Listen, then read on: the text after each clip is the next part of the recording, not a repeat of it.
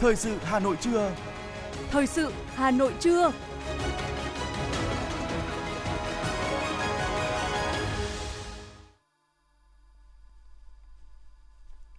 Kính chào và cảm ơn quý vị thính giả đang nghe chương trình thời sự của Đài Phát thanh Truyền hình Hà Nội. Thưa quý vị, chương trình trưa nay, thứ tư ngày 19 tháng 10 năm 2022 sẽ chuyển tới quý vị một số nội dung chính sau đây. Bí thư Thành ủy Hà Nội Đinh Tiến Dũng chủ trì cuộc làm việc của Thường trực Thành ủy với Ban Thường vụ Quận ủy Bắc Từ Liêm. Xử lý gần 100.000 vụ việc về buôn lậu, gian lận thương mại, hàng giả. Nhiều hoạt động sôi nổi ý nghĩa chào mừng Ngày Phụ nữ Việt Nam. Khách đi BRT sắp được sử dụng xe điện miễn phí để chuyển tiếp. Việt Nam nằm trong danh sách những nền ẩm thực hàng đầu thế giới.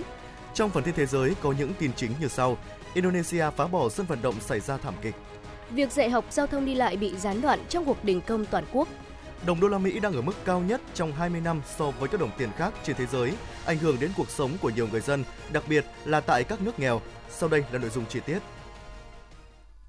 Thưa quý vị, sáng nay, đồng chí Đinh Tiến Dũng, Ủy viên Bộ Chính trị, Bí thư Thành ủy, Trường đoàn đại biểu Quốc hội thành phố Hà Nội chủ trì cuộc làm việc của Thường trực Thành ủy với Ban Thường vụ Quận ủy Bắc Từ Liêm về kết quả thực hiện nghị quyết Ban chấp hành Đảng bộ quận lần thứ hai tính đến tháng 9 năm 2022 và phương hướng nhiệm vụ thời gian tới. Bắc Từ Liêm là quận có diện tích rộng thứ ba trong tổng số 12 quận của Hà Nội. Qua hơn 2 năm thực hiện nghị quyết Đại hội Đảng bộ lần thứ hai, dù gặp khó khăn do ảnh hưởng của dịch bệnh COVID-19, nhưng với nỗ lực, quyết tâm cao, quận Bắc Từ Liêm đã hoàn thành tốt nhiệm vụ chính trị.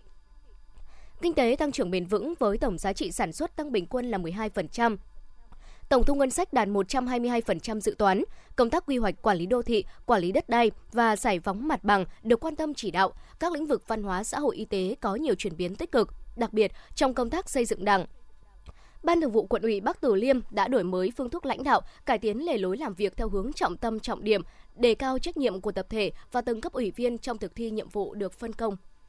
Thưa quý vị, trong khuôn khổ chuyến thăm và làm việc tại Ai Cập từ ngày 15 đến 19 tháng 10, đoàn đại biểu thành phố Hà Nội do Phó Bí thư Thành ủy Hà Nội Nguyễn Văn Phong làm trưởng đoàn đã làm việc với ngài Khaled Abdean, tổng thống xin lỗi quý vị, thống đốc thủ đô Cairo và lãnh đạo Bộ Văn hóa Ai Cập. Phó Bí thư Thành ủy Nguyễn Văn Phong khẳng định, Hà Nội mong muốn ký kết biên bản thiết lập quan hệ hợp tác với Cairo, thiết thực hướng tới kỷ niệm 60 năm thiết lập quan hệ ngoại giao hai nước trong năm 2023.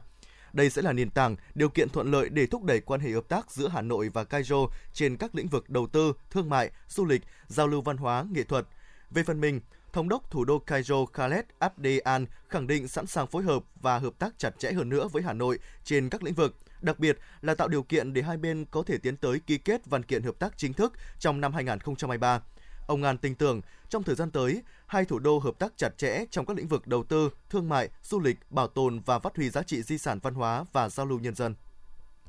Ủy ban nhân dân thành phố Hà Nội đã ban hành quyết định số 3886 về thành lập ban chỉ đạo các công trình trọng điểm của thành phố Hà Nội giai đoạn 2021-2025. Ban chỉ đạo có nhiệm vụ tổ chức kiểm tra, giả soát đánh giá, tổng hợp khó khăn, vướng mắc theo từng dự án, phân tích nguyên nhân tồn tại, hạn chế và kiến nghị, đề xuất các giải pháp cụ thể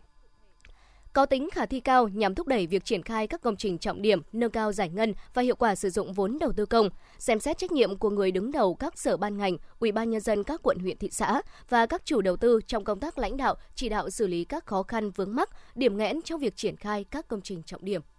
Sở Lao động Thương binh và Xã hội Hà Nội vừa tổ chức hội nghị tuyên truyền đối thoại chính sách pháp luật mới về bảo hiểm xã hội với sự tham gia của hơn 200 đại diện người sử dụng lao động, cán bộ làm công tác lao động, tiền lương bảo hiểm xã hội tại doanh nghiệp. Tại hội nghị, hơn 200 đại diện người sử dụng lao động đã được cập nhật những thông tin mới về chính sách bảo hiểm xã hội. Nhiều đại diện người sử dụng lao động đã đặt câu hỏi về các nội dung liên quan đến chính sách bảo hiểm xã hội và được các chuyên gia trả lời thỏa đáng qua đó giúp cho người sử dụng lao động, người lao động thực hiện tốt hơn các quy định của pháp luật, tạo nên mối quan hệ lao động hài hòa, ổn định và tiến bộ trong doanh nghiệp, góp phần thực hiện tốt chính sách an sinh xã hội của thủ đô.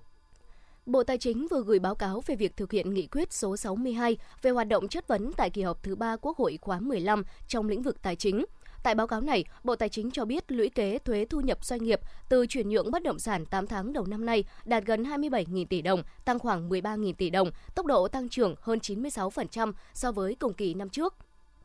Thu thuế bất động sản tăng vọt khi lượng hồ sơ khai giá chuyển nhượng cao hơn, giá do địa phương quy định chiếm 72%. Thời gian tới, Bộ Tài chính sẽ tiếp tục triển khai đề án tăng cường quản lý thuế và chống thất thu đối với các khoản thu về đất và bất động sản, đồng thời xây dựng bộ tiêu chí rủi ro đối với hoạt động chuyển nhượng bất động sản.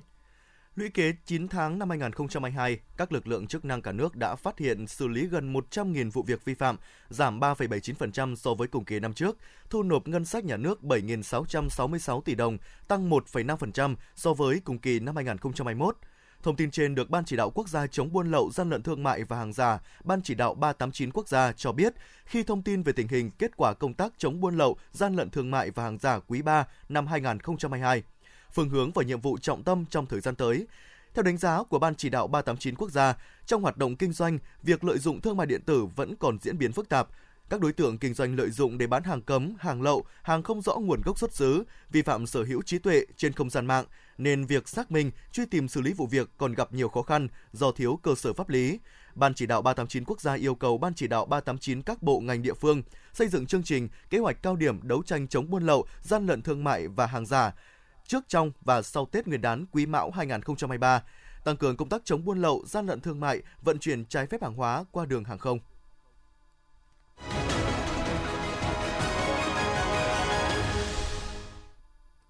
Thưa quý vị, tối qua tại Hà Nội, chương trình nghệ thuật tinh hoa áo giải Việt đã được Trung ương Hội Liên hiệp Phụ nữ Việt Nam tổ chức nhằm góp phần tôn vinh giá trị của áo giải trong đời sống văn hóa xã hội Việt Nam đồng thời khơi dậy tình yêu, niềm tự hào và trách nhiệm giữ gìn, phát huy giá trị di sản áo dài và quảng bá hình ảnh áo dài văn hóa đất nước con người Việt Nam nói chung và phụ nữ Việt Nam nói riêng đến gần hơn với bạn bè trong nước và quốc tế. Chương trình nghệ thuật tinh hoa áo giải Việt với sự lồng ghép các tiết mục kịch nói của các nghệ sĩ, diễn viên, nhà hát kịch Việt Nam, kết hợp trình diễn bộ sưu tập áo dài của nhà thiết kế Đỗ Trịnh Hoài Nam và các nữ nhà thiết kế áo dài khác theo ba chủ đề: Cội nguồn Hà Nội xưa, bộ sưu tập áo dài về họa tiết dưa, 12 mùa hoa, tinh hoa, các bộ sưu tập về nàng thơ, sen, thủ công làng nghề và chương 3 hội nhập bộ sưu tập quốc kỳ và xã hội. Thưa quý vị, Hội Liên hiệp Phụ nữ quận Hoàn Kiếm vừa tổ chức Ngày hội Phụ nữ Hoàn Kiếm sáng tạo khởi sự khởi nghiệp. Trung khảo hội thi, cán bộ chi hội phụ nữ tổ dân phố giỏi và tặng quà phụ nữ thuộc diện hộ cận nghèo có hoàn cảnh đặc biệt khó khăn nhân dịp kỷ niệm 92 năm thành lập Hội Liên hiệp Phụ nữ Việt Nam – phát huy truyền thống của Liên khu 1 anh hùng, thực hiện lời dạy của Bác Hồ đã trao tặng phụ nữ Việt Nam anh hùng, bất khuất, trung hậu đảm đang. Trong thời kỳ đổi mới và hội nhập, các cấp hội phụ nữ quận Hoàn Kiếm đã chủ động, sáng tạo, thực hiện nhiều phong trào thi đua, tiêu biểu như phong trào phụ nữ thủ đô tích cực học tập, lao động sáng tạo, xây dựng gia đình văn minh hạnh phúc. Cuộc vận động Phụ nữ thủ đô ứng xử đẹp gắn với đề án một số nét văn hóa ứng xử của người dân khu phố cổ. Dịp này, hội đã tổ chức trung khảo cuộc thi cán bộ chi hội phụ nữ tổ dân phố giỏi và chọn ra được 6 đội xuất sắc nhất để trao giải. Hưởng ứng phong trào thi đua dân vận khéo với chủ đề Dân vận khéo kết nối yêu thương, quận hội đã tổ chức gian hàng không đồng và trao tặng 18 xuất quà tới hội viên phụ nữ thuộc diện hộ cận nghèo có hoàn cảnh đặc biệt khó khăn, phụ nữ mắc bệnh hiểm nghèo nhân tháng cao điểm vì người nghèo và an sinh xã hội. Chương trình Phát triển Liên Hợp Quốc UNDP vừa tổ chức hội thảo thảo luận chính sách về mối quan hệ giữa quyền con người và biến đổi khí hậu, từ đó nhằm củng cố xây dựng các chính sách nhằm bảo vệ quyền con người trước biến đổi khí hậu. Phát biểu tại thảo luận chính sách, đại diện thường trú của UNDP tại Việt Nam có đưa ra nhiều phản ánh và khuyến nghị với Việt Nam nhằm đảm bảo quyền con người trước biến đổi khí hậu như trong quá trình hoạch định các chính sách về môi trường, con người nên là trung tâm, các chính sách cần đảm bảo không một ai bị bỏ lại phía sau, cần có một cách tiếp cận toàn xã hội để huy động sự đổi mới chuyên môn và sự hợp tác để giải quyết khủng hoảng khí hậu, quan tâm tới tiếng nói của các nhóm yếu thế. UNDP cam kết hỗ trợ các bên liên quan ở Việt Nam để đảm bảo lập kế hoạch thích ứng, giảm thiểu biến đổi khí hậu, chuyển đổi năng lượng và bảo vệ môi trường phù hợp với các tiêu chuẩn nhân quyền của Liên Hợp Quốc. Bộ Giáo dục và Đào tạo đề nghị xây dựng luật nhà giáo. Bộ Giáo dục và Đào tạo đang đề nghị xây dựng luật nhà giáo nhằm nâng cao vị thế vai trò của nhà giáo, tạo hành lang pháp lý vững chắc và toàn diện để bảo vệ quyền, lợi ích hợp pháp chính đáng của nhà giáo, tạo cơ hội cho nhà giáo yên tâm hoạt động nghề nghiệp và có những đóng góp tốt hơn cho ngành, cho đất nước. Theo Bộ Giáo dục Đào tạo, biên chế sự nghiệp của ngành giáo dục chiếm khoảng 70% tổng biên chế sự nghiệp của cả nước. Do vậy, việc xây dựng luật nhà giáo là thực sự cần thiết nhằm nâng cao vị thế, vai trò của nhà giáo, tạo hành lang pháp lý vững chắc và toàn diện để bảo vệ quyền lợi ích hợp pháp chính đáng của nhà giáo, tạo cơ hội cho nhà giáo yên tâm hoạt động nghề nghiệp và có những đóng góp tốt hơn cho ngành, cho đất nước. Tại dự thảo nghị định quy định về điều kiện đầu tư và hoạt động trong lĩnh vực giáo dục, Bộ Giáo dục và Đào tạo đề xuất quy định mới về một số điều kiện thành lập trường năng khiếu nghệ thuật, thể dục thể thao, theo đó, trường năng khiếu nghệ thuật thể dục thể thao được hoạt động khi đáp ứng đủ các điều kiện quy định như có đội ngũ giáo viên, huấn luyện viên đủ trình độ để huấn luyện các môn nghệ thuật thể dục thể thao, trong đó huấn luyện viên phải có trình độ đại học thể dục thể thao chuyên ngành huấn luyện thể thao hoặc giáo dục thể chất trở lên, đủ điều kiện tiêu chuẩn để giảng dạy, huấn luyện theo chuyên môn của từng môn thể thao hoặc là vận động viên có đẳng cấp từ cấp 1 trở lên. Ngoài ra, nhà trường phải có đủ cơ sở vật chất thiết bị phù hợp để tập luyện các môn năng khiếu nghệ thuật thể dục thể thao. Thông tư quy định thực hiện chương trình hỗ trợ thuốc miễn phí cho cơ sở khám bệnh chữa bệnh để điều trị cho người bệnh. Dự thảo đề xuất hai hình thức hỗ trợ thuốc, gồm hỗ trợ thuốc miễn phí là toàn bộ và hỗ trợ thuốc miễn phí một phần. Hỗ trợ thuốc miễn phí toàn bộ áp dụng cho tất cả mặt hàng thuốc, cơ sở kinh doanh được hỗ trợ miễn phí toàn bộ số lượng thuốc sử dụng trong quá trình điều trị thuộc phạm vi cam kết của chương trình cho người bệnh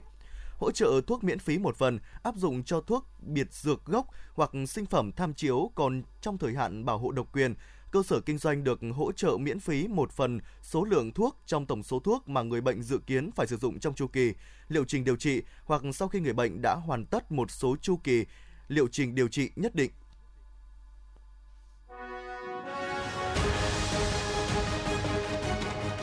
Thời sự Hà Nội, nhanh, chính xác, tương tác cao.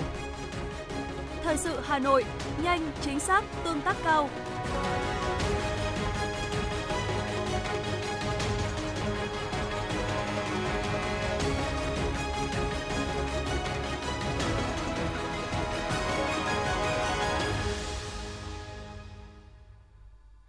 Thưa quý vị, Văn phòng Chính phủ vừa có văn bản truyền đạt ý kiến của Phó Thủ tướng Lê Văn Thành về đầu tư xây dựng cảng hàng không Lai Châu theo phương thức đối tác công tư PPP.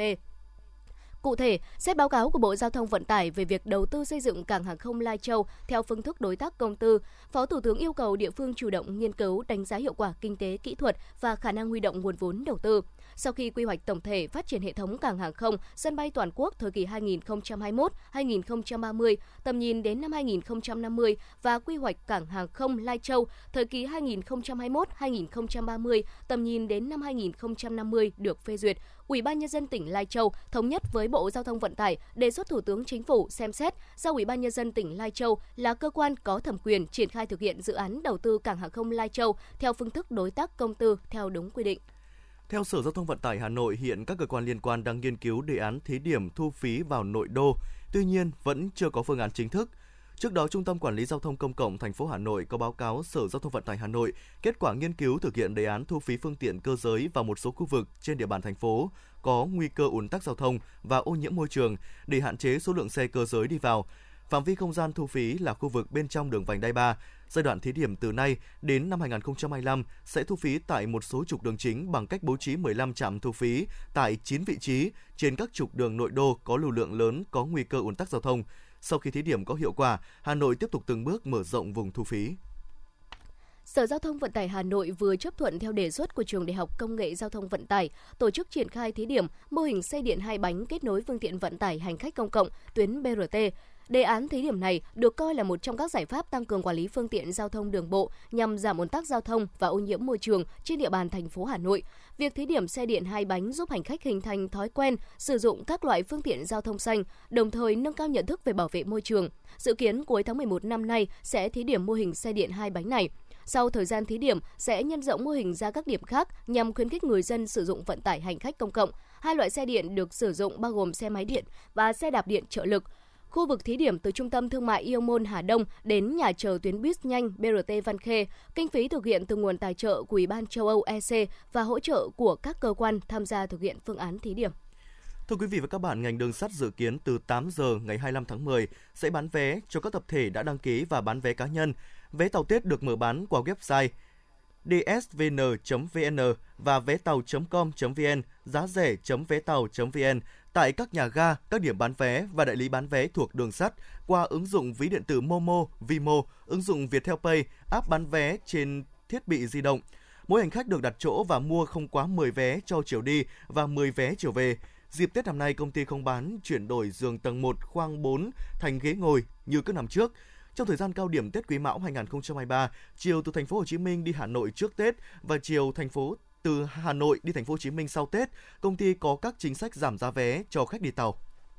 Thưa quý vị thính giả, hiện đang vào cao điểm vụ thu hoạch lúa mùa trên các huyện thuộc ngoại thành Hà Nội. Đáng nói là do diện tích sân nhà chật hẹp, nhiều hộ dân đã đưa lúa ra đường để phơi. Điều này khiến lòng đường dành cho các phương tiện lưu thông bị thu hẹp, điểm tiềm ẩn nguy cơ mất an toàn giao thông. Những ngày này, trên khắp các cánh đồng, bà con nông dân đang hối hả thu hoạch lúa mùa. Trên các tuyến đường, không khó để bắt gặp hình ảnh người dân lập các điểm tuất lúa ngay tại các ngã ba, ngã tư, khu vực tiếp giáp với cánh đồng, hoặc là vô tư mang lúa rơm ra đường để phơi. Không chỉ trên các quốc lộ lớn, mà ở hầu khắp các tuyến đường liên xã, liên thôn cũng nhuộm vàng màu lúa. Theo ghi nhận tại trục đường 23B, đoạn qua địa phận xã Đại Mạch, huyện Đông Anh, người dân phơi hong lúa tràn lan trên đường. Tại trục giao thông này, do lòng đường phải gánh thêm chức năng sân phơi, nên nhiều người và phương tiện tham gia giao thông khó khăn khi lưu thông. Đáng nói, một số người dân còn thiếu ý thức khi dùng gạch đá, lốp xe, cây khô để làm hàng rào che chắn, cản trở các phương tiện đi vào. Một số người dân tại đây cho biết, do sân nhà nhỏ, không đủ diện tích để phơi nên đành phải đưa lúa thóc ra ngoài đường để phơi.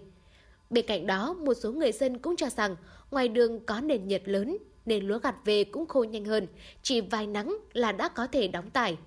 Một số người dân huyện Đông Anh, huyện Sóc Sơn cho biết. Nhà cô là không có sân để phơi lúa. Đấy mà gặt về ồ ạt một lúc. Thế thì coi như là ừ, bốn xào ruộng là một lúc thì cô không có sân để phơi. Cái đó thì tất nhiên người dân nào chẳng muốn một bãi phơi riêng, không muốn mang ra đường nhà Tân để có thể ảnh hưởng. Dân chúng tôi cũng muốn như thế. Nhưng mà đây làm gì có bãi nào. Khu vực này thì họ phơi rất đông lắm, tại vì họ người ta những nhà người ta không có sân, là toàn ra đây là phơi. Ở chung quanh đây chỉ có phơi đường nhà Tân, chả phơi đâu cả, không có chỗ phơi. Đáng chú ý, nhiều chứng ngại vật cũng được người dân đưa lên đường để ngăn cản các phương tiện đi vào khu vực phơi lúa. Người dân đã sử dụng những cây gỗ, thậm chí là những chiếc cào phơi lúa làm tấm chắn. Các phương tiện khi lưu thông qua những đoạn đường này đều phải giảm tốc độ hoặc lấn sang cả làn đường ngược chiều, tiềm ẩn nguy cơ tai nạn rất lớn. Anh Hoàng Xuân Trường, người tham gia giao thông chia sẻ. Hiện tượng là ờ, bà con hay ờ, ờ, phơi rơm dạ ngoài đường là lúc mà đi vào rất là nguy hiểm bởi vì là nhiều khi là mắc vào gầm xe này nó sẽ bị ờ, bị bị cái hơi nóng của xe làm cháy rất là nguy hiểm. Tình trạng người dân tận dụng đường giao thông làm nơi phơi nông sản là hành vi vi phạm pháp luật. Tùy vào mức độ nguy hiểm và hậu quả xảy ra, người vi phạm có thể bị xử lý hành chính hoặc truy cứu trách nhiệm hình sự. Cụ thể, Điều 12 Nghị định 100-2019 NDCB của Chính phủ quy định xử phạt vi phạm hành chính trong lĩnh vực giao thông đường bộ và đường sắt, phạt tiền từ 100 đến 200 nghìn đồng đối với cá nhân, từ 200 đến 400 nghìn đồng đối với tổ chức thực hiện một trong các hành vi vi phạm sau đây. Phơi thóc, lúa, rơm dạ, nông lâm hải sản trên đường bộ, đặt máy tuốt lúa trên đường bộ, Trường hợp vi phạm mà gây thiệt hại cho tính mạng hoặc gây thiệt hại nghiêm trọng cho sức khỏe tài sản của người khác thì người vi phạm có thể bị truy cứu trách nhiệm hình sự về tội cản trở giao thông đường bộ theo Điều 203 Bộ Luật Hình sự với khung hình phạt là phạt tiền từ 5 đến 30 triệu đồng, cải tạo không giam giữ đến 2 năm hoặc phạt tù từ 3 tháng đến 3 năm. Quy định là vậy, song vì thiếu chỗ về nông sản nên nhiều người dân đành bất chấp làm liều, để hạn chế và tiến tới chấm dứt tình trạng trên, chính quyền sở tại sớm tăng cường tuyên truyền để mỗi người dân nâng cao ý thức pháp luật, không vơi lúa ra đường nhằm đảm bảo an toàn cho chính mình và những người tham gia giao thông.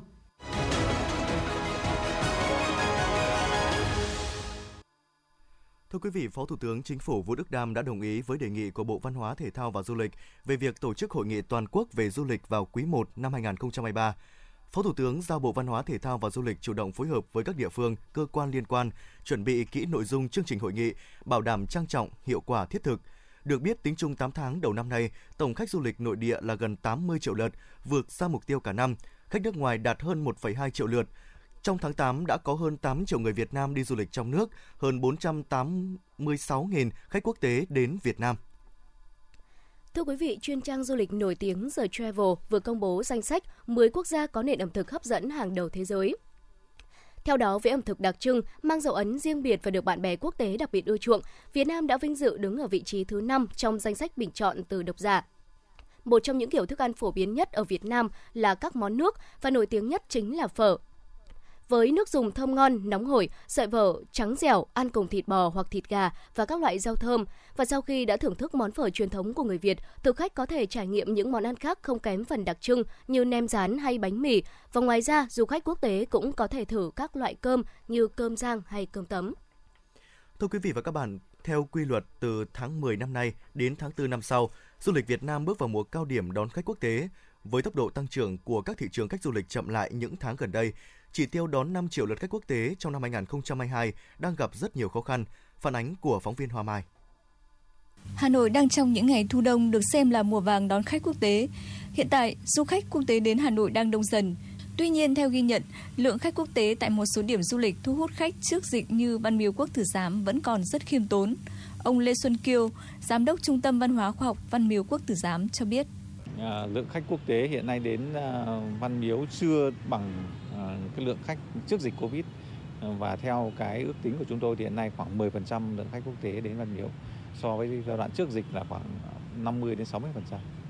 Thành phố Hà Nội đặt mục tiêu đến hết năm 2022 đón khoảng 1 đến 1,2 triệu lượt khách quốc tế. Tuy nhiên, tính đến tháng 9 năm nay, lượng khách du lịch quốc tế ước đạt 766.000 lượt khách, chủ yếu tập trung vào một số thị trường như Hàn Quốc, Nhật Bản, các nước khu vực Đông Nam Á. Lượng du khách từ thị trường có khả năng chi tiêu cao như EU, Mỹ, Úc còn rất thấp. Thị thực vẫn đang là một trong những rào cản để thu hút khách quốc tế. Hiện tại có 25 quốc gia và vùng lãnh thổ được Việt Nam miễn thị thực cả đơn phương lẫn song phương. Dù vậy, ngoài các nước ASEAN, du khách đến từ hầu hết các quốc gia khác chỉ có thể lưu trú trong vòng 15 ngày. Bà Đặng Hương Giang, Giám đốc Sở Du lịch Hà Nội cho biết. Ờ, đối với các nhóm cơ chế chính sách thì sẽ tiếp tục kiến nghị ờ, với các bộ ngành, với chính phủ Ờ, làm sao để có cái chính sách thứ nhất là ờ, đẩy mạnh cái ờ, visa cấp visa điện tử, cái thủ tục làm sao thuận lợi nhất cho du khách nước ngoài. Cái thứ hai nữa là ừ, tăng cái thời gian lưu trú cho khách. Hiện nay với cái quy định là cái thời gian lưu trú 14 ngày thì nó cũng có những cái khó khăn nhất định cho khách. Đến nay, khách quốc tế vào Việt Nam mới chỉ đạt khoảng 2 triệu lượt, còn khoảng hơn 2 tháng nữa để hoàn thành nỗ lực đạt mục tiêu 5 triệu lượt khách quốc tế. Trong trạng thái trầm lắng chung, xuất hiện một số dấu hiệu khả quan về các thị trường gần hoặc mới nổi. Hàn Quốc vẫn là thị trường khách lớn nhất vào Việt Nam do có nhiều đường bay thẳng được kết nối. Bên cạnh đó, lượng khách Ấn Độ đến nước ta trong quý 3 năm nay đã vượt xa so với cùng kỳ năm 2019. Ông Lê Hồng Thái, giám đốc công ty lữ hành Hà Nội Tourist và bà Nhũ Thị Ngân, giám đốc điều hành Hà Nội Tourist nói: Khách quốc tế đến Việt Nam đã có sự tăng trưởng, đặc biệt là công suất sử dụng phòng ở các khách sạn Ờ, trong hệ thống của tổng ty đã tăng lên ờ, bây giờ đang trung bình từ 65 đến 70% công suất phòng thì cái đó chính là một cái tín hiệu đáng mừng mà tôi thấy rằng bắt đầu du khách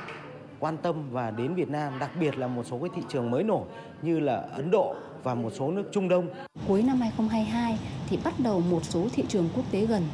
sẽ uh, được mở cửa và bắt đầu du khách quốc tế vào Việt Nam và du khách Việt Nam đi quốc tế sẽ bắt đầu được khởi động lại. Nhưng mới cũng chỉ là ở mức độ là khởi động chứ chưa thể nào được coi thực sự là phục hồi. Đó là thị trường quốc tế.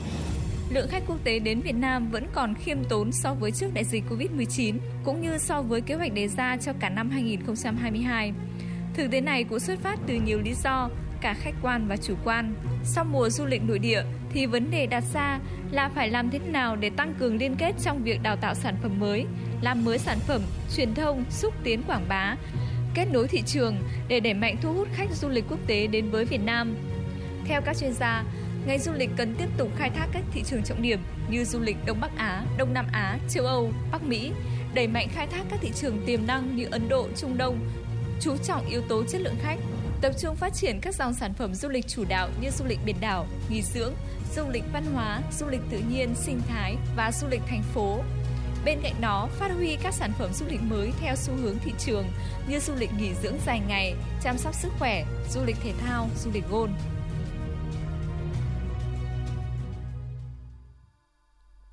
Xin được chuyển sang phần tin quốc tế. Thưa quý vị thính giả, Indonesia sẽ phá rỡ sân vận động Kanjuruhan,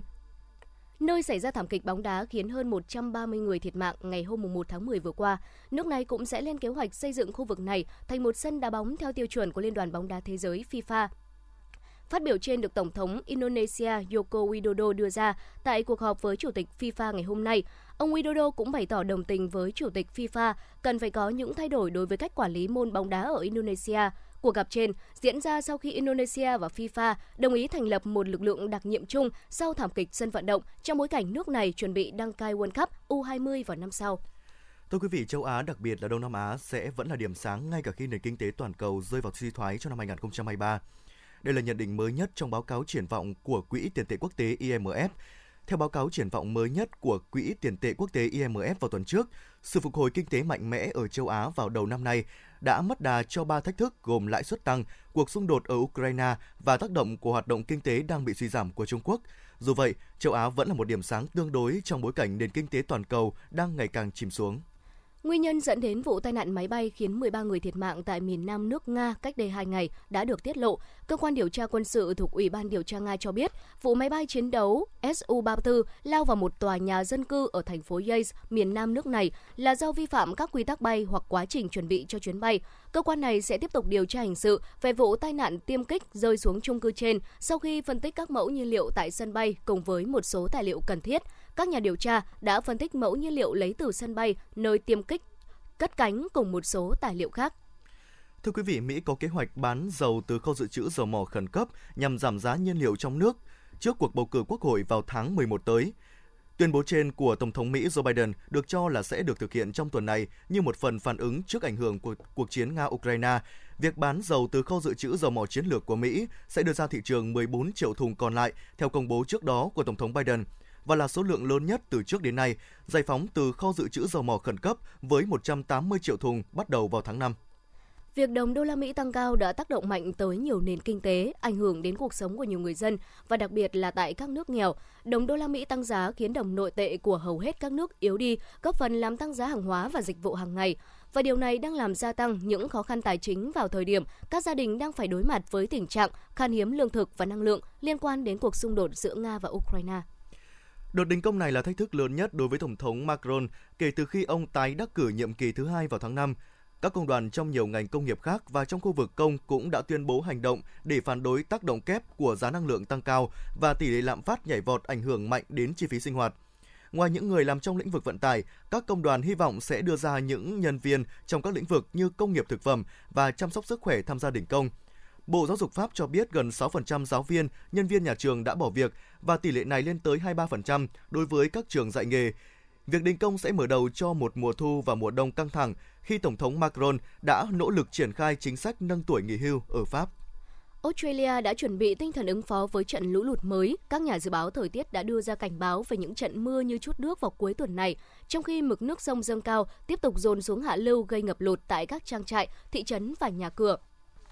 Mực nước trên sông Murray, con sông dài nhất tại Australia, nằm giữa biên giới giữa hai bang đông dân nhất New South Wales và Victoria, có thể đạt mức cao nhất trong gần 30 năm qua vào ngày 21 tháng 10, quanh các thị trấn biên giới Echuca và Muama với hơn 20.000 dân. Cơ quan khí tượng Australia cho biết trong bản cập nhật mới nhất của mình.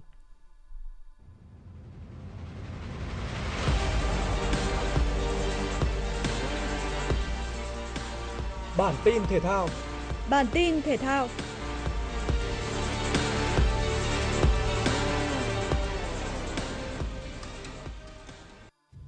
Vòng 20 V-League, dù kiểm soát bóng ít hơn Hoàng Anh Gia Lai, nhưng đội chủ nhà Viettel mới là đội có bàn thắng bởi tỷ số vươn lên dẫn trước. Phút 26, sau pha làm tường bằng ngực của Hữu Thắng, Hoàng Đức tung cú volley đẳng cấp vào góc xa, khiến thủ thành Tuấn Linh không thể cản phá. Sang hiệp 2, Hoàng Anh Gia Lai tung Bruno Henrique vào sân thay Văn Sơn nhằm tăng cường khả năng tấn công. Thế nhưng lối chơi của đội khách vẫn khá bế tắc. Phút 64, nhận được truyền từ đồng đội, Dương Văn Hào đi bóng bê cánh trái rồi tung ra cú cứa lỏng đẳng cấp đánh bại thủ thành Tuấn Linh nâng tỷ số lên thành 2-0. Thắng chung cuộc hai bàn không gỡ, Viettel FC tạm vươn lên vị trí thứ hai trên bảng xếp hạng. Trên sân Quy Nhơn, câu lạc bộ Topelen Bình Định có cuộc tiếp đón Hồng Lĩnh Hà Tĩnh. Thế trận lấn lướt của Bình Định được chuyển hóa thành bàn bởi tỷ số phút 35 khi Văn Thuận thoải mái xâm nhập vòng cấm rồi xúc tung lưới Hà Tĩnh sau pha đánh đầu phá bóng không tốt của Gian Silesio. Hồng Lĩnh Hà Tĩnh mạo hiểm đẩy cao đội hình ở đầu hiệp 2 nhưng lại dính đòn hồi mã thương. Hồ Tấn Tài kiến tạo để Jimmy Linh thoát xuống ghi bàn nhân đôi cách biệt cho Bình Định phút 54. Những nỗ lực sau đó chỉ giúp đội khách có được bàn rút ngắn tỷ số xuống còn 1-2 khi Paulo đánh đầu thành bàn sau pha xử lý thiếu quyết đoán của thủ môn Văn Lâm. Chiến thắng 2-1 giúp đội bóng đất võ thu hẹp khoảng cách với Hà Nội FC xuống còn 4 điểm trong cuộc đua vô địch. Cùng giờ, Sài Gòn FC tạo nên đột biến trong cuộc đua trụ hạng với chiến thắng xít sao trước sông Lam Nghệ An. Lần lượt Osen và Huỳnh Tấn Tài là những người ghi bàn giúp Sài Gòn FC dẫn trước 2-0 trước khi Oseni rút ngắn tỷ số xuống còn 1-2. Thất bại ngay trên sân nhà khiến Sông Lam Nghệ An vẫn đứng thứ 5 trên bảng xếp hạng với 26 điểm. Trong khi đó, việc giành 3 điểm trọn vẹn trong chuyến làm khách trên sân Vinh đã giúp cho Sài Gòn FC có 19 điểm để thoát khỏi vị trí đáy bảng và leo lên vị trí thứ 11. Câu lạc bộ SHP Đà Nẵng cũng có bước tiến trong cuộc đua trụ hạng. Đội trưởng Hoàng Minh Tâm là người hùng giúp đội chủ sân Hòa Xuân giành chiến thắng 1-0 trong cuộc tiếp đón Thanh Hóa với pha làm bàn phút 29. Thắng lợi tối thiểu giúp Đà Nẵng vươn lên đứng thứ 9 với 21 điểm. Dự báo thời tiết, diễn biến thời tiết trong 24 giờ qua, hiện nay bộ phận không khí lạnh ở phía Bắc đang di chuyển xuống phía Nam. Dự báo diễn biến không khí lạnh trong 24 giờ đến 48 giờ tới do ảnh hưởng của không khí lạnh tăng cường kết hợp với hoàn lưu bão số 6 nên từ đêm ngày hôm nay đến ngày 21 tháng 10, thành phố Hà Nội sẽ có mưa, mưa vừa, có nơi có rông, gió đông bắc cấp 3. Từ đêm nay trời chuyển rét về đêm và sáng sớm. Trong đợt không khí lạnh này, nhiệt độ thấp nhất phổ biến từ 17 đến 19 độ C. Quý vị và các bạn vừa nghe chương trình thời sự của Đài Phát thanh Truyền hình Hà Nội, chỉ đạo nội dung Nguyễn Kim Khiêm, chỉ đạo sản xuất Nguyễn Tiến Dũng, tổ chức sản xuất Quang Hưng, đạo diễn Hoa Mai, phát thanh viên Võ Nam Thu Thảo cùng kỹ thuật viên Quang Ngọc phối hợp thực hiện. Xin chào tạm biệt và hẹn gặp lại.